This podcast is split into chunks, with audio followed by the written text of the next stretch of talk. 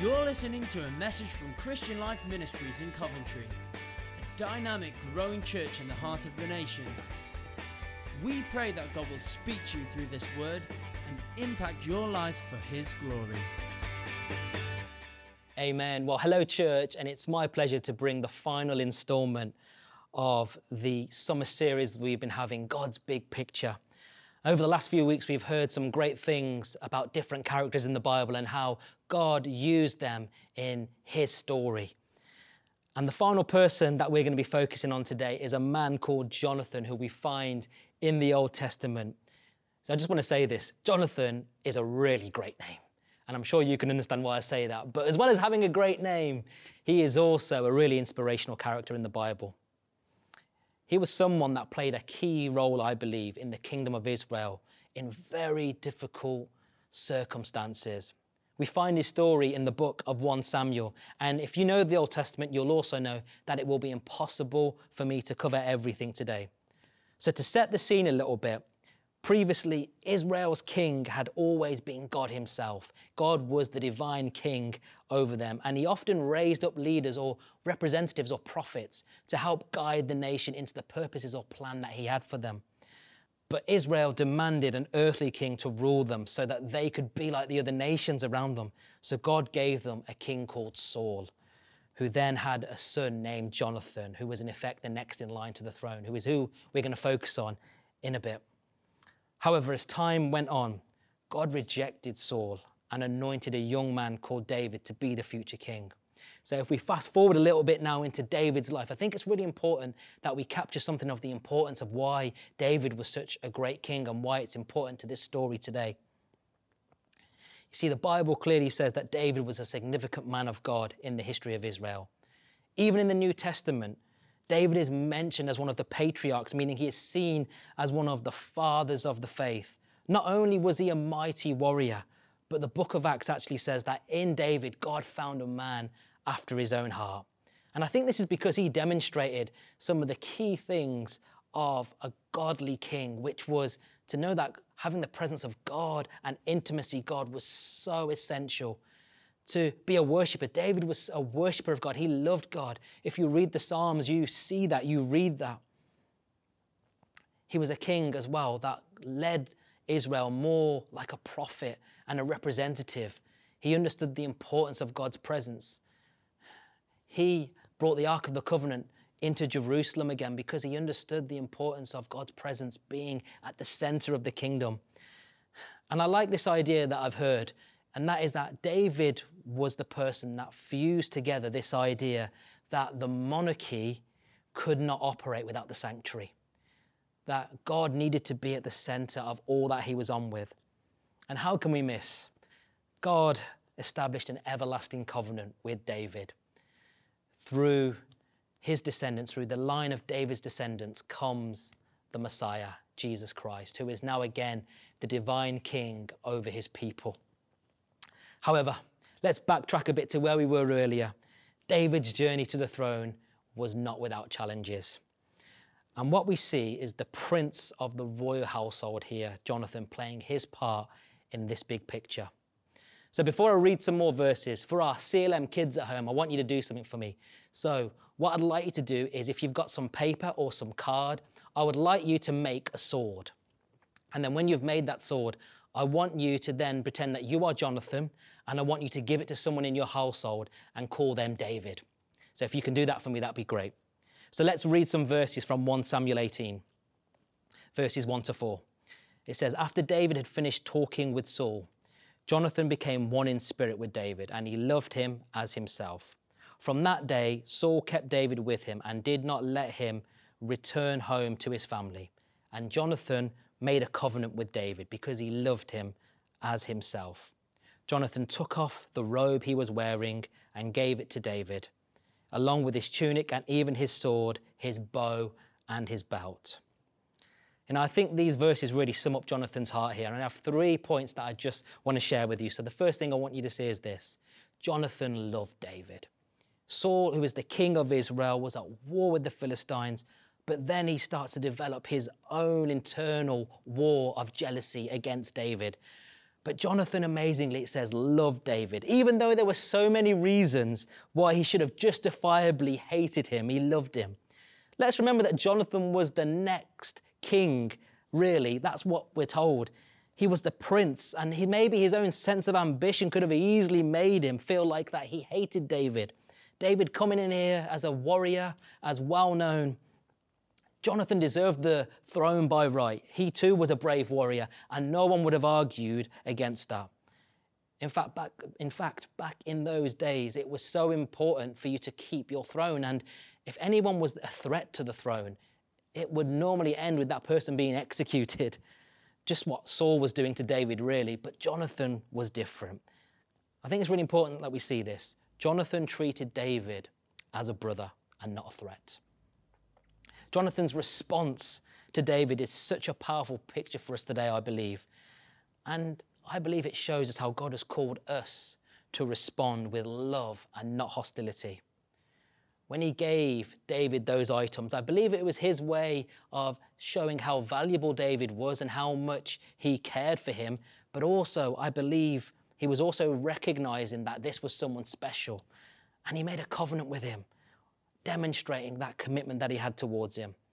And I feel that this speaks into the world that we live in today, which at times encourages us to look after ourselves and not other people at times, or to look away from what we need to give to other people. But God has called us to respond differently. It reminds us that loving people is being willing to go the extra mile, even if it costs us personally, and to examine whether our hearts have hostility. Do we have those internal preferences? Do we have prejudices? Or do we see certain people as a threat to us? Do we respond with hostility instead of love because God has called us to love? You know, though, I remember once being in the workplace, and this was before I was here at church. And whenever someone new was recruited, we would always say we want to welcome them, and we were always really nice to them. But the truth is, we really, really wanted to know what was the game here? Was our position under threat? Was this person potentially going to be the next person to move up in the tree or in the structure, should I say? Like Saul, it says this of Saul that he actually kept his eye on David because I believe that his eye was on competition rather than compassion. But Jonathan loved David, and I think it's a fresh challenge for us today to keep loving others, especially in the times we face now. You know, right now, in so much uncertainty, people need to know that they're loved. People need to know that we're there for each other and that we're going to be, be committed to one another. And as the church, where we can't always meet in the way that we can, I think it's so important that we don't lose that connection, to be active in loving one another and encouraging each other. I'm reminded as well of what it says in James 2, verse 8. It says, if you really keep the royal law found in Scripture, love your neighbor as yourself, you are doing right. And who knows, maybe James had Jonathan's response in mind, the prince who said that he loved him as himself. Maybe those were the words that he had in mind when he wrote that. Moving on to my second point Jonathan defended David. There came a moment where Saul had clearly come to a place of fearing David and wanted him dead. And in 1 Samuel 20, verses 31 to 33, Saul says this to Jonathan.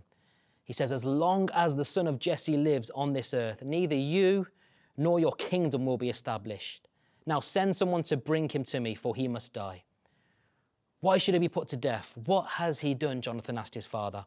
But Saul hurled his spear at him to kill him. Then, De- then Jonathan knew that his father intended to kill David. And after that scene, what we read is that Jonathan sends a private signal to David to let him know that his father intends to kill him so that he can escape. Now, I'm sure that Jonathan found himself here in a very compromised position. When I look at this, this couldn't have been easy for him. He knew the importance of defending David, but in doing so, he was also going against his father's paranoia and expectations to succeed him as king. But what I love, church, is that Jonathan remained true to the covenant that he had made with David. He stayed with it. And there are a number of times we read where he risked his own life or his reputation to help David. He stood firm because he knew David was innocent. And I think it reminds us just simply today, this is a very quick but simple point, to be willing to speak out for what is right, to speak out against injustice? Are we willing to go against playing it safe or what other people expect of us and refuse to be silent? We may even need to disregard a sense of family loyalty or outside pressure from the world in order to stand up for what is right in God's eyes. But here I'm reminded that God used Jonathan to protect David because he wanted to use him as part of his big picture. And moving on to my last point, Jonathan was willing to serve David. You know, as I come to wrap things up a little bit, I'm going to read some final verses from 1 Samuel 23, verses 15 to 17. While David was at Horesh in the desert of Ziph, he learned that Saul had come out to take his life. And Saul's son Jonathan went to David at Horesh and helped him find strength in God. Don't be afraid, he said. My father Saul will not lay a hand on you. You will be king over Israel, and I will be second to you. Even my father Saul knows this. Not only did Jonathan make a covenant with David, but he was willing to serve him as his second in command or his number two. Again, we go back to that initial encounter where Jonathan gave David his robe, his tunic, and his bow and his sword. And I cannot stress to you enough here how big a deal it was for Jonathan to give his sword to David. If we go back a few chapters, actually, we're told that when Israel was at war with the Philistines, the Philistines oppressed Israel so much that the only two people to have a sword in the land was Jonathan and Saul, the king and the prince. That would have been a precious sword, I'm sure of it. If it had went up in auction, I'm sure it would have got a good price, that's for sure. But Jonathan acknowledged that David was the anointed one and he openly renounced his right to the throne because I believe that he knew that it was God's plan for David to be king and to lead Israel into the new era. As we draw this series to an end, something that the life of Jonathan, I think, teaches us is that when it comes to God's big picture, God is looking for us to be willing to serve his purposes, not based on other people's expectations or our own sense of pride. He's looking for servants in his kingdom. Jonathan's example challenges me today.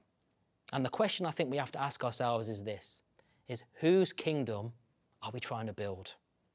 Whose kingdom are we trying to build? You see, God's kingdom is not a matter of power play which motivated Saul, Jonathan's father, but it's a heart of service to Jesus. No matter what it may look like, it's about serving Jesus. 1 Corinthians 12, verse 18 says, But in fact, God has placed the parts in the body, every one of them, just as He wanted them to be. You know, all of us have a valuable role to play, and all of us can be used by God in service to Him. And our story in God's story might not mean, or it might mean that we're not in a place of leadership or overseeing thousands of believers or leading millions of people to Christ. It may be, in which case, I encourage you to keep going. But it may look different to what we've had planned in our own hearts. God may call us to serve another person's vision, to fulfill his plan. But we should never forget that he can use what we bring in all those situations. You know, church, I remember when I first joined church staff, I think around six years ago now, of the journey that I went on. Before joining here, I was working in the legal industry and I had built a great career uh, with the company that I was working with. They had clearly told me that they had plans for me. I'd just been promoted.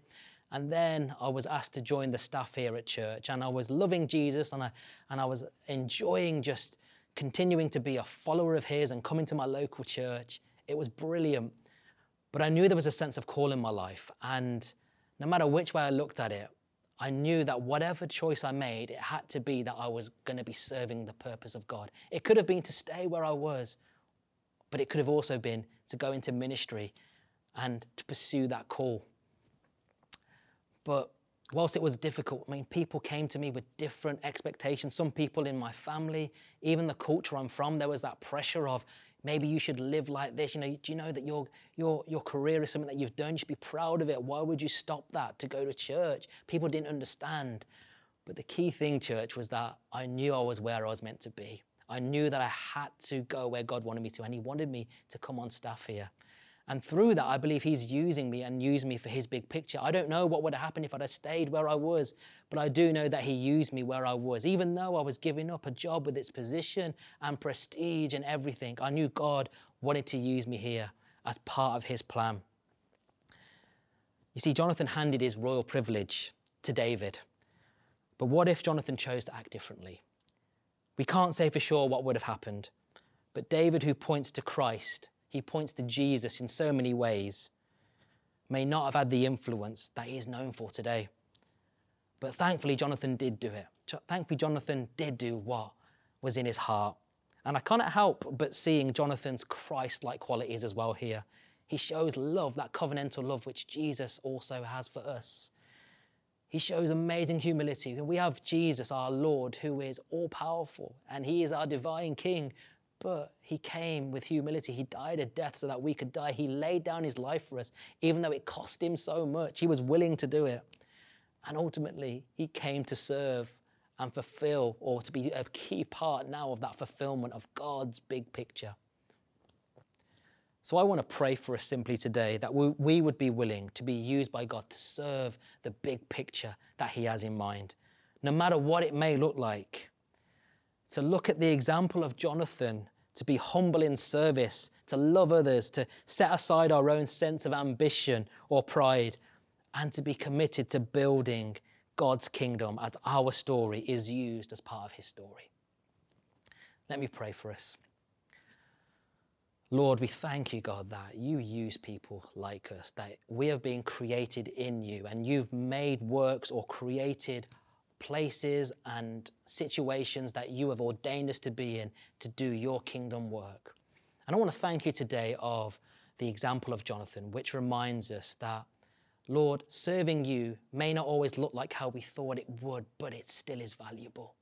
Thank you, Lord, that you call us to be those humble servants. Thank you, Lord, that when we come and we bring what we can bring, Lord, you can weave it in and make it work as part of your purpose and your great plan. Thank you, Lord, that we can say, My story is part of your story and that you use us in different situations. I want to thank you, Lord, for the example of Jonathan today. And I pray, Lord, as we are used by you, would we remember to love people, to keep loving, to keep being those, Lord, that radiate the love of Christ to others. Lord, would we continue as well to, to do what is right in your eyes as part of your plan, to stand up and to speak out where needed for the things of God. And Lord, I pray Give us servant soaked hearts, that we would be willing to serve you wherever, whenever, no matter what that may be. To know, Lord, that no matter what position or role we play, God, you use it to bring glory to your name. And therefore, Lord, we can be content with that. So, Lord, I pray for every single person today. Help us, Lord. Seal this series in our heart, Lord, and help us to be your ambassadors in Jesus' name. Amen.